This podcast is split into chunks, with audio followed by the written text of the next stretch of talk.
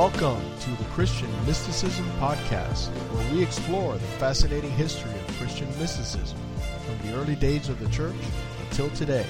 I'm Alberto de la Cruz, and I'm joined by my co host, Dr. Carlos Eire, the T. Lawrence Riggs Professor of History and Religious Studies at Yale University. How are you today, Carlos? I'm doing fine. How about you, Alberto? I'm doing good. Working on a little cold, so my voice oh. may be a oh. little deeper than usual. But oh, otherwise, yeah. doing good. Enjoying the wonderful weather down here in, in South Florida. Yeah, don't rub it in. For our listeners who are not aware of it, I'm based down here in, in South Florida, but Carlos, obviously being a professor at Yale, is up in, in New Haven, Connecticut. So it gets a little cooler over there. Here we're going mm-hmm. through a we're going through a little bit of a cold spell. It's it's down into the uh, low 70s. So, Carlos, in our first two episodes, we talked about the definition of Christian mysticism, and we started to talk about the origins of Christian mysticism. And yeah. we got through a lot of it in, in that second episode, but I know we still had some topics to cover. So I hand it over to you and take us away. Yeah, well, uh, you know, the the fact that uh, Christianity as a religion began with Jesus of Nazareth in the reign of Caesar Augustus means that it was the, the religion itself, Jesus himself, people around Jesus, and, and um, people uh, you know outside of Jerusalem and all the, all over the Mediterranean world. Um, the religious situation was was very fluid, and actually at that time in the Roman Empire, um, syncretism was very common. I mean, people picked whatever they liked from whatever religion they encountered and mixed and matched, much like we do with insurance policies, you know, that we, we can take on extra insurance policies if we want. And Judaism uh, at that time uh, was, was very heavily influenced by, by various other religions of the time, and especially, most of all, uh, at, at the higher intellectual level and also the spiritual level, there were Greek philosophical schools that had a, a lot of influence on on the Jewish religion at the time of Jesus, and um, therefore also on the development of the Christian religion. The Greek culture of the, especially of the Eastern Mediterranean world, you know, and, and stretching all the way to the Indus River, known as Hellenism. Hellenism is the spread of Greek culture that happened when Alexander the Great uh, went eastward and, and, conquered all these lands, including Persia, all the way almost to, the, to India. And Greek culture included Greek philosophy. The Greek word, the Greek name for Greece is Hellas, hence Hellenism. And um, the one city in the Roman Empire where there were the highest number of philosophical schools, actual schools, was Alexandria in Egypt, which is not very far from Jerusalem. And actually, there, there is no mention of which Greek city Joseph, Mary, and baby Jesus fled to in Egypt. There's a tradition that it was Heliopolis, which was kind of near Alexandria, but we that, that's just a legend. We don't know for sure where they went, and we also don't know how long they were there in terms of years, uh, because the uh, chronology in the Gospels uh, sometimes just doesn't match the the chronology in, in, in other historical accounts as to when emperors ruled and kings like Herod ruled and so on and so forth. There's a mismatch, so we don't know. But the point I'm trying to make is One is that Hellenistic philosophies were thriving at the time. And the place where they thrived most intensely was not that far from Jerusalem or Nazareth for that matter, right? So, um, the very first three centuries of the Christian religion, Christian thinkers had to come to terms with the, the message of Christianity and they had to make sense of it and many of them employed let, us call it uh, the, the structure the structure of their thinking they borrowed uh, structures of thinking from Hellenistic philosophies. And some Christians were not too happy about that. One in particular, Tertullian, third century. And Tertullian is an interesting figure because he, he was the first to use the Latin word Trinitas for the Trinity. And Tertullian um, wrote many uh, polemical texts, you know, uh, against this, against that, against this, against that. But uh, he also was very good at, at coining phrases. And one of his best known phrases was, What has Athens to do with Jerusalem? Meaning, what does reason have to do with revelation? And he was asking it seriously. It was not a rhetorical question. So there was a certain amount of, you know, fear of taking on too much Greek thought. But the truth is that, um, as, as, as we'll see as we our conversation continues today, there was much already in place in the Jewish religion well, I, I, when Christianity began. I think it's no coincidence that a lot of the New Testament um, correct me if I'm wrong, but a lot of the New Testament was written in Greek. All of it. All of it. All of it. I thought some every single book in the New Testament were originally written in Greek. Yes. I always yeah, thought there may, there may have been some Hebrew or Aramaic in there. No, well, Jesus. All experts agree. You know, Jesus must have spoken Aramaic. We don't know if he knew Greek, but uh, it, anyone who's read the Gospels um, can notice Jesus' crucifixion in some of the Gospel accounts that Pontius Pilate orders for the sign on the cross to be uh, in three languages Hebrew, Greek, and Latin. And um, it said, Jesus, King of the Jews. And of course, that upset some of those who had him crucified but um, it was in those three languages, not Aramaic. So we don't know uh, if Jesus knew Greek, but all of the New Testament books are, are, are in Greek because Greek in the Eastern Mediterranean world was like the equivalent of English in the world now. It was the language that if you wanted to move ahead and and, and uh, in any direction, you needed Greek. Well, that makes sense.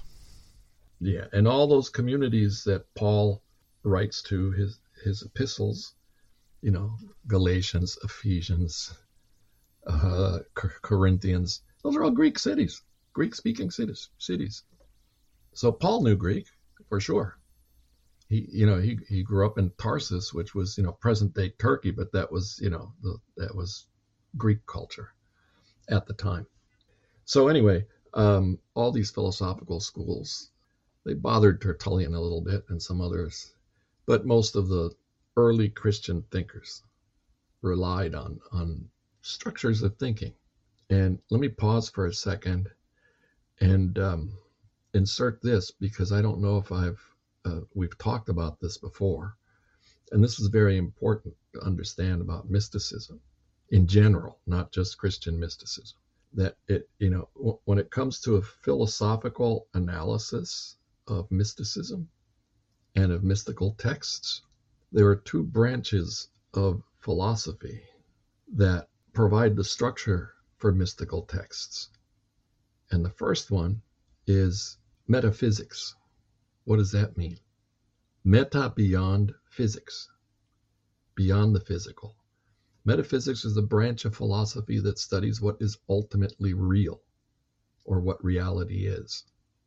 And the other branch of philosophy that is everywhere in every mystical text, you have to come to terms with it, is epistemology.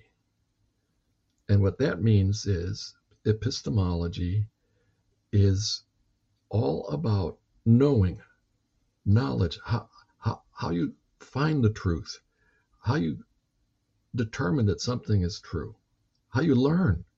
It's all about acquiring knowledge. How do we acquire knowledge? That's epistemology. Uh, so those are the two branches of philosophy that show up in Christian mysticism. And of course, the Greek philosophers had developed very sophisticated ways of, of speaking about these two branches of philosophy. So that's why Greek philosophy is so significant for those first century Christians and the second century Christians and the third century and so on. So for the early centuries, it's everywhere. And Yeah, you know, there's. Go ahead. No, no, I was just saying it, it's obvious uh, based on the history and, and what you're telling us about how uh, the Greeks really did have a, a tremendous influence on on not only the whole entire world, but specifically in in the Jewish world at that time uh, that Jesus was around, and this whole Christian mysticism thing began. Yes. And there was actually a, a, an exact contemporary of Jesus, Philo, a Jew who lived in Alexandria. And he tried to reconcile Greek philosophy with the Hebrew texts of the Bible. And many early Christians, early Christian thinkers, were actually very influenced by Philo because when you think about it, early Christians they they wrote those books that are now the New Testament in the first century, but they also uh, adopted the Jewish Bible, the Hebrew Bible, what Christians would eventually call the Old Testament, right? What we call the Old Testament. Christians had to accept that. So Philo helped them a lot to understand the texts of the Old Testament uh, in this philosophical framework. Yeah, there's the Orthodox Church, I believe. Uh, are you referring to the Old Testament translated into into Greek by, by Yeah, Jewish yes, scholars that that spoke Greek?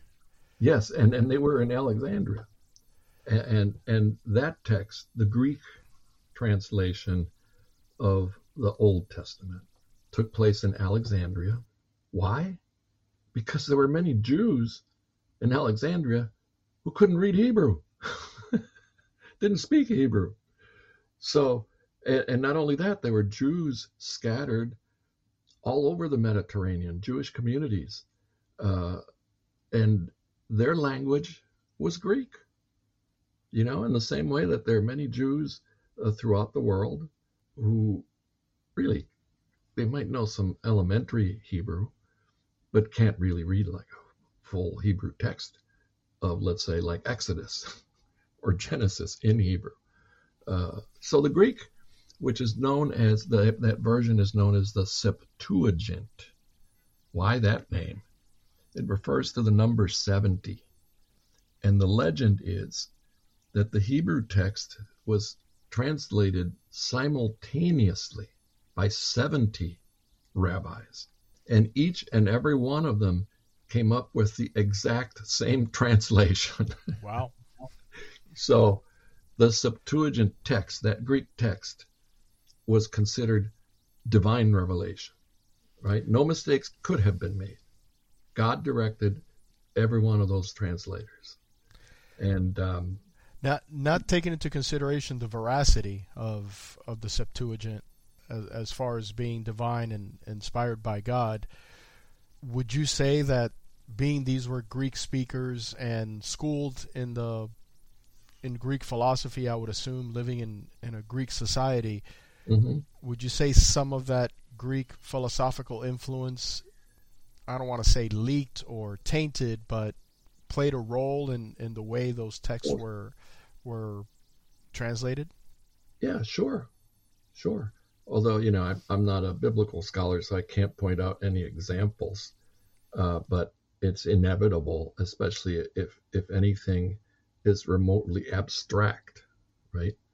In in in the the wording of a text, then yeah, sure. And it, it's inevitable. And then again, you know, more more evidence that Alexandria is is like a you know an axis. You know, if you see the whole Mediterranean intellectual world uh, as a wheel, Alexandria is the axis, uh, and there's no getting around that. The the fact that is, and it, you know nobody can deny this fact, is that someone like Philo was not the only Philo was not the only Jew intellectual who was dealing with Greek philosophy. And the Gospel of John, we'll start here with the Greek. Here's an example. Where, where, where, do, where does Greek thinking show up in the New Testament?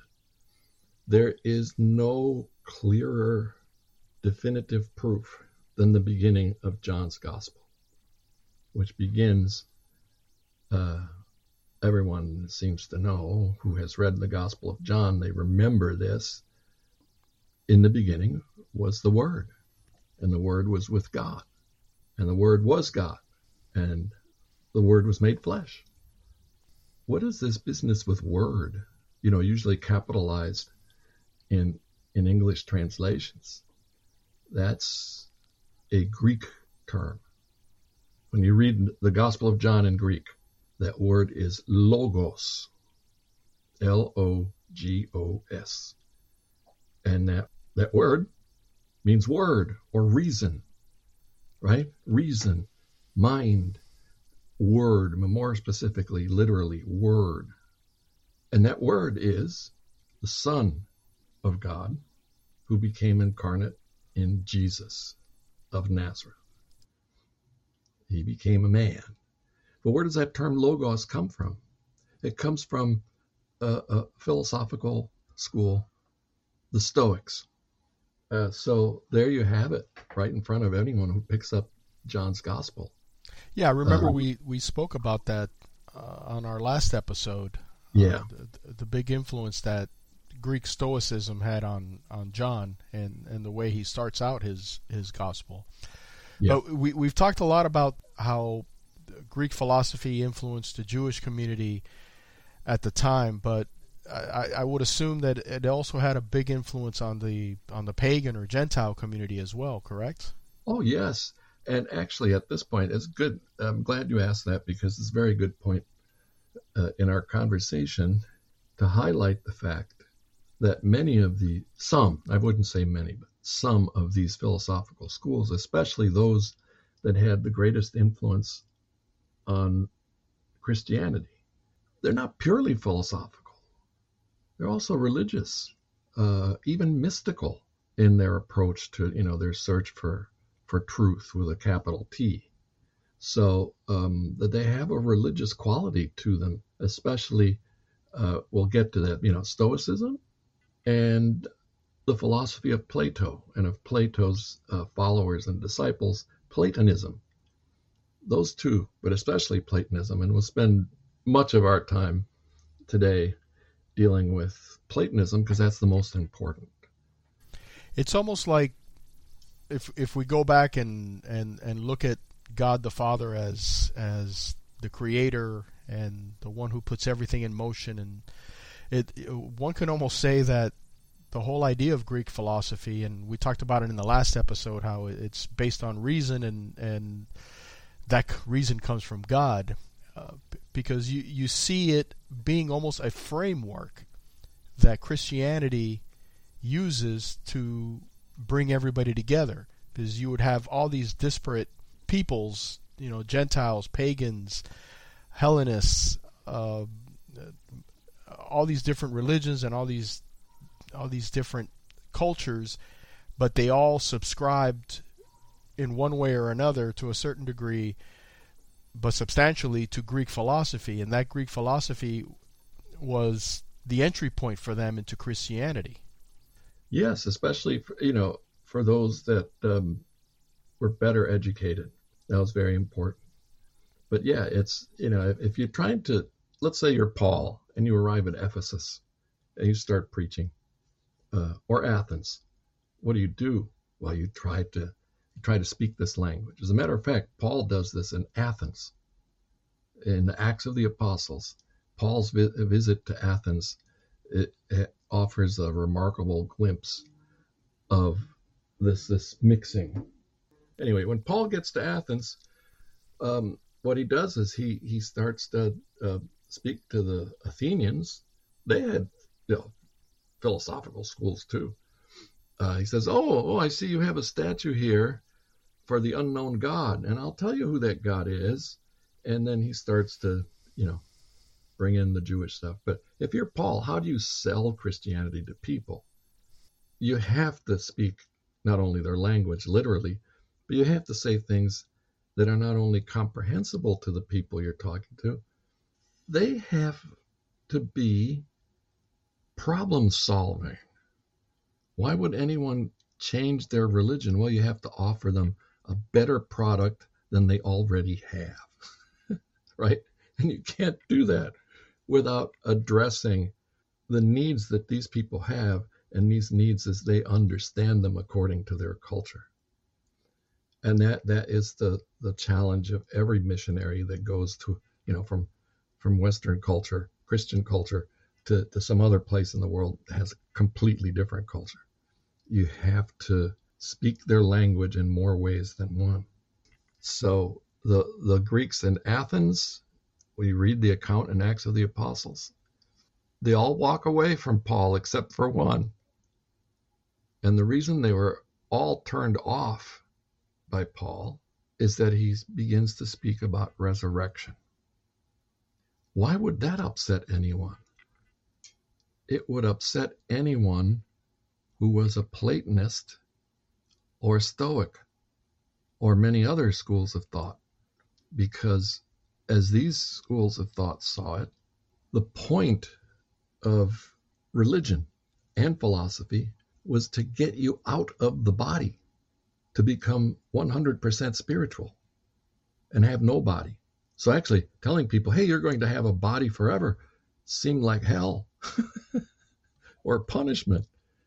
And it didn't make sense to them, except for one guy, Dionysius. And we'll have to, we'll, we'll probably have a, a whole, a, whole segment just on Dionysius or a, a person. Let's put it this way six centuries later, somebody claimed to be that man and wrote several very, very important mystical treatises. So there you have philosophy in the Acts of the Apostles, the confrontation between Paul and these Greek thinkers in Athens. They all hated, all but one hated what he had to say because he was proposing a kind of salvation that they saw not as salvation, but rather as damnation. Now, we talk about Greek philosophy in, in sort of general terms, but you know we know there were different schools of thought uh, uh, associated with it. Which one would you say? I know we've talked about Stoicism and Platonism and Neoplatonism. Which one would you say had the most influence on Neoplatonism? On Neoplatonism, which which uh, is is a later version of Platonism. I mean, we, we don't need to get tangled up in this, but you know, experts um, identify different kinds of Platonism. The the and and there's you know Platonism, there's Middle Platonism, and then Neoplatonism, which begins in the third century of the Christian era, right? So, uh, and the, the key figure there is a, a thinker in Alexandria named Plotinus, and um, we we can spend uh, probably the rest of this chat just dealing with Neoplatonism. But um, before we get to Plotinus and Neoplatonism, it's important to point out what the metaphysical and epistemological uh, structure of Platonism is, and also of Neoplatonism. Uh, yeah, did, because did they believe in in a god? Did they believe that there was a higher power, a god existed? Well, it, as as the saying has it, it's complicated. it's complicated. Uh, they, they, they, they actually uh, had a conception of the higher power or higher realm or higher reality, which was not exactly monotheistic, belief in only one God, but was something that they, they saw as being beyond that, if that can be imagined. Right? Um, and and actually, we'll get to this eventually. But Neoplatonism, in particular, their view of reality was as follows. And I'll work backwards. The lowest you can go in reality the lowest point of existence is our world, the material world. The real world, and this goes back to Plato, the real world is the spiritual realm. And the point of life is to try to get back to that spiritual realm. But how did our world come to be? That's the that's the the, the, the difficult thing to explain. But once we get going here, I think everyone who's listening to us will be able to see why Neoplatonism and Christianity were so compatible. All right. And and here's here's the Neoplatonist reality. There is the one, right? One in English, one O N E. In Greek, N E N. That one which is above everything, totally, totally different from anything we can conceive. And it is admitted no human being can know the one fully in this world. The one begins to expand. This is before time, right? Before time. The one begins to expand. And its first expansion is mind. In Greek, nous, N O U S. And nous, or mind, is the equivalent, more or less, of logos or word in Stoicism. Mind, reason. All right, so that's level two of how the how the cosmos comes into existence. First is the one, eternal, outside of time, outside of space, out, you know, totally spiritual. Mind, which is also non-material, it's spiritual. And then third level, soul, in Greek, psyche, P S Y C H E in the English spelling. Now, what does that sound like? It's called a triad. It's an exact parallel to the Christian Trinity God the Father, God the Son, and that Son is Logos, and then soul or spirit. Father, Son, Holy Spirit. One mind, soul. Fascinating. But it doesn't stop there. those three are if view them as concentric circles, right? Like one of those uh, targets for for shooting arrows at, or any target, shoot guns at too. The bullseye is the one, and so on. The, the next circle is nous. The third circle is psyche, and it keeps unfolding. It keeps unfolding and unfolding and unfolding at different levels of reality, ever diminishing in reality, ever diminishing in spirit. And at the very end of this expansion is our world, which is as low as you can go in existence. There is nothing below this world in terms of reality. It's non being. And I know now we're getting very, very abstract, but of course, all these philosophies get into very abstract concepts. But that ex- so, that explains why they didn't really weren't too keen on the whole idea of resurrection of the body. That is right. There you have it. Because in in this, this philosophy, which of course now is starting to sound a lot like a religion, isn't it? Here's how they explain the human condition. Human condition is well, who are we? Why why are we here in the material world? Somehow and it's never explained exactly how, right? Every different, every expansion, every level has a reflection of that triad. And here in the material world, our world, human beings are material beings who have their real identity, the real self, what you say, what you call the I, me, I, me, who am I? Who am I? Really? I'm not my body. I am, let's call it, a soul. I am spirit. There is a perfect image, reflection, point of contact with that triad in me, and that is who I am. And I am eternal. But somehow I have ended up trapped in this body. The reason for this entrapment? Not explained. But the whole point of human existence in Neoplatonism is to get back to the one. And Plotinus thought, yes, you can. You can in this life. You can get back to the one. How? Oh, well, that's the that's the difficult thing. Self denial. Self denial because embodiment is bad. Our material needs, our appetites, they're they're not exactly good. They're just entrap you some more, right? And um, the process, uh, this expansion of the one in Neoplatonism, is known as emanation. Things emanate; they they they they they come forth from one point. They emanate outwards, and at the outer edge is our material world, with us in it. And our goal as human beings is remanation, going back to the one through all those levels to the one.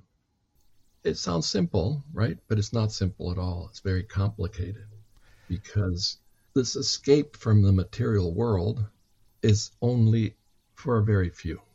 You know, Neoplatonism is uh, unlike Christianity. Neoplatonism is not something that someone like Paul, let's say somebody else, some other name, can go around the Mediterranean saying, "Hey, look, I'm offering you this chance to be saved from your body," uh, because what was required to remanate back to the one was very complicated, very complex, very hard, very difficult. Whereas Christianity is saying, "Hey, all you need is to believe in Jesus, right, and, and participate in these rituals, and you'll be saved."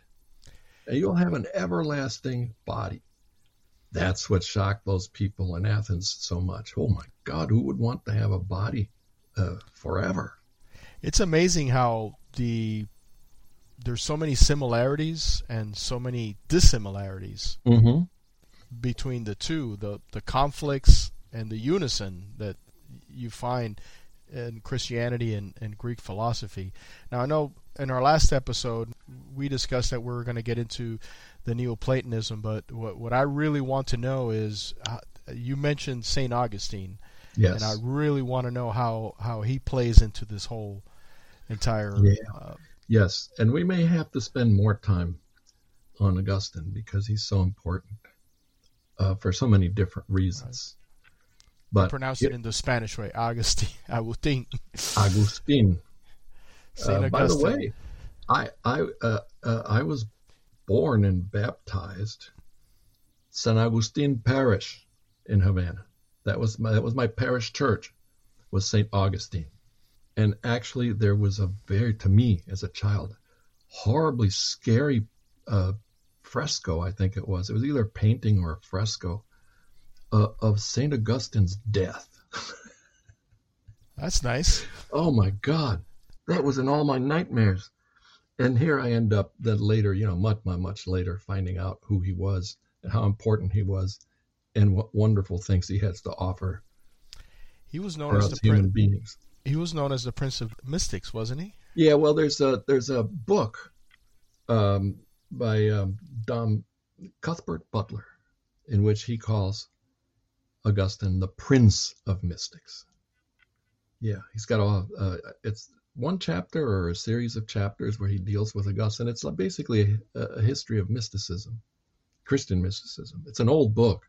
It's it's very very. It's like either late 19th century uh, or early 20th century. Um, and in there he calls Augustine the Prince of Mystics. Why would that be? Well, here's Augustine's story, and his life story is inseparable from his mysticism. He was born in 354 in present day Tunisia, which was then part of the Roman Empire. So, North Africa, Tunisia. And his mother was Christian, his father was not. His mother wanted to make him Christian, have him baptized, but the father did not. So he grew up in a religiously mixed household. His father was pagan, his mother was Christian. Her name was Monica, by the way, Saint Monica.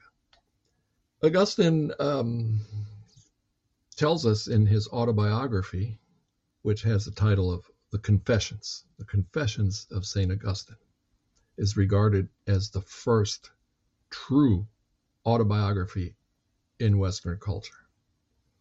And it's an intellectual and spiritual biography as well as a personal biography. That's why the title is Confessions. And the Confessions begins, and, and much of it throughout the entire text, Augustine is confessing to whom? To God. So, of course, you're the reader, right? You're picking up this book and you see it, and, and you see Augustine constantly praying to God, praying to God, and at the very same time telling you his life story. But hold on a second, because I think maybe this is a good point at which to read the very beginning of Augustine's Confessions, uh, where he says, in a prayer to God, "Oh God, you know, you're we are restless. You have made us for yourself." This is how the, that that line begins. You have made us for yourself, and we are restless until we rest in you. Wow, that's that's that's the Neoplatonic thing, which is also the Christian thing, but it's that idea that our real self, our deepest self, is spiritual and eternal, and its true home is the pre- being in the presence of God. You have made us for yourself, and we are restless until we rest in you. But let's go back to his life story. How he got to that point was that he went off to study uh, in Carthage, also in North Africa. Uh, and um, he, he had a very, very uh, typical life for a, a teenager and, and, a young adult in, in 20s, uh, given over to partying uh, and um, especially to carnal pleasures, as he says you know, Carthage was just boiling over with carnal pleasures. And he, he, he, he took advantage of that. But he was also, at a very early age, he tells us, very interested in finding out the truth. Capital T. What is the truth? What is true? And while at Carthage, he comes in contact with a religion known as Manichaeanism or it's also written out as Manichaeism. What is Manichaeanism? What is Machian? However you spell it. It's a religion that was founded by a, a, a prophet named Mani, M A N I, like peanut in Spanish. Mani. It's money. Right. Mani. Mani was Persian, present day Iran. And Mani had been very influenced by a religion that had existed in Persia since the fifth century before Christ. It was an old religion, Zoroastrianism, founded by someone named Zoroaster. So here things are getting a little complicated, but to understand Augustine, you have to understand this. Mani's religion was fully dualist in its theology. So is Zoroastrianism. What does that mean? Here's what it means practical terms. There are really two divine powers one good and spiritual, and one evil. And it's the evil one that created the material world and trapped our souls in it. Whoa. So in Mani's religion, you know, the human soul which is eternal, comes from, from the good spiritual God. And somehow it's been trapped in this world. So that, that sounds like Neoplatonism, right? Well, Neoplatonism, there's some parallels there. But the thing about Manichaeism is that they also believed in reincarnation. How do you get back to your true spiritual home? Oh, you live many lives, and through all these lives, you you may go up a little bit and get more and more spiritual, uh, or sometimes you slide back and you end up being reincarnated lower, even as uh, as an animal. Oh, that sounds a lot like Indian religion, doesn't it? And uh, yeah, of course it does. The point being this dualistic religion is embraced by Augustine. He thinks of matter as evil and of embodiment as evil and of our material world being dominated by this evil deity. Well, how do you get back to your spiritual self? Oh, that's where it got a little complicated because they believe in reincarnation. Manichaeans believed that those who were more spiritually advanced had to lead a very special kind of life, a life of self denial. And in this life of self denial, you not only restricted your eating and drinking, but also if you were spiritual enough, you could not have sex. Because the worst thing you could do, absolute worst thing every human being does, is to have sex and make children. Because by making children, you're retrapping souls in bodies. So they had two classes of people, the Manichaean, let's for lack of a better term, let's call it a church. It wasn't a church in our sense, but the Manichaean religion. You had two levels. You had those who were perfect or on their way to perfection. And they fasted all the time. They didn't have sex. They were celibate. They were vegetarian uh, or vegan. And then you had the hearers or learners who began to learn about this cosmic problem. And um, they they married and they had sex and so on. They just couldn't uh, couldn't restrain themselves, and they ate more than the the perfect and so on and so forth.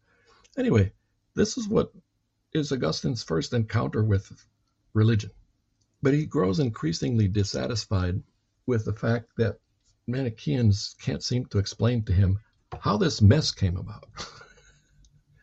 and finally, he gets to meet the most prominent Manichaean in his area, and he asks him a number of questions, and he is still dissatisfied with his answers. But by now, he has also encountered some Neoplatonists, and that seems more attractive to him. So he becomes a Neoplatonist. So now, instead of seeing this world as evil and of the cosmos being ruled by two powers, one spiritual and good and one evil. Now, as a Neoplatonist, there's the one, the nous, and the psyche, and um, there's no evil being. And matter is not evil, bodies are not evil. It's just that they are so inferior, right? And there's pain and there's suffering and stuff, but there's no evil. Evil is not a positive thing. Evil is the absence of good. So you can almost say Neoplatonism prepared St. Augustine for Christianity. Oh, definitely. And one can't forget the fact his mother was Christian. And his mother desperately wanted her boy to become a Christian. so he, she, she was constantly hounding him. Oh, I am sure. But if, by this point, Augustine has met a woman that, that, that he lives with, and they have a monogamous relationship, and they have a son, and they give him the name Adeodatus, gift of God. Sadly, Adeodatus would die at age 14. But Augustine is, uh, use an American term, shacking up with this woman, although in a monogamous relationship, but he's not married. They're not legally married. He can't marry her because she is a lower class than his. And his mother not only desperately wants him to, to be a Christian, but wants him to marry the right kind of girl. See how complicated things can get, even with uh, going back to the, the fourth century. Life hasn't changed much in some respects. But anyway, Augustine has picked up lots of things about Christianity from his mother and other Christians around him. But here's the problem for Augustine why he doesn't want to be a Christian because he finds the Bible disgusting and stupid. He says there's nothing good here. There's just stories about terrible. The old the Hebrew scriptures is just story after story of terrible people who do terrible things. And the New Testament makes no sense to me. What what do you mean this man got crucified and people thought he was God, and and somehow by just believing in him, you're, you're saved? That all seemed like nonsense to him. And we'll return to this because uh, he eventually changes his mind, of course. So he goes through his Neoplatonist phase, and um, wants very much to return to the one. And, and actually, um, since we're running out of time, um, yeah, I was I was thinking this this might be a good a good stopping point and yeah. and pick up on our next episode on on Saint Augustine and how his conversion took place and yes. how he became as as they called him the Prince of Mystics. Yes, a cliffhanger. leave, leave the audience uh, just we gave him a taste. Yes, gave him a taste, and now just the next episode we'll, we'll get into. You can come back and find out the rest of the story. Yeah, about Saint Augustine. And um, it's a very interesting story, actually. No, I, I, I, I find it just utterly amazing how all these things work together, even though they come from com- completely different angles and and schools of thought. How it all comes together and towards Christianity and and works in that way because I think it's it's very important for if we're going to understand mysticism is how exactly that interconnection or that interplay between the physical and the spiritual happens. And I think uh, as you're as you're mentioning the Greek philosophy is is really the key there to understand how how those two can connect. Yes, and, and also if I could add one more thing, and we'll pick up on this next time, is that yes, the Greek philosophy, especially the Neoplatonism, is very important, but so is the Bible for Augustine. And uh, you know, a preview of things to come. He has to find a way of making sense of the Bible positively rather than negatively, because eventually, yes, the Bible will be supremely important, central to, to Augustine. But he has to learn how to read it positively. But what is that? Well, we'll pick up there. We'll find time. out on the next episode. Yeah. Well, Carlos, thank you so much for another great episode. A lot of information on this one. I know we got a deep into some weeds there on on Greek philosophy, but I think it's really important for us to, in order to really understand Christian mysticism, we have to understand how the structure uh, on, on, how it happens and, and yes. how it comes together. So yeah. I think this is this gives us a, some good foundational uh, information, some good building blocks to be able to to understand it. And now, when we start in future episodes, start hearing the stories and uh, about mystics, we'll we'll be able to understand where they're coming from and how it's all taking place. But thank you again for joining us, Carlos. My pleasure and my joy. Same here, same here. So until our next episode, thank you all for listening, and we'll see you next time. If you have any questions for Dr. Eire, you'll find our email address in the show notes. Just send it on over and we'll try to answer it in a future episode. And don't forget to click the subscribe button so you don't miss the next episode of the Christian Mysticism Podcast.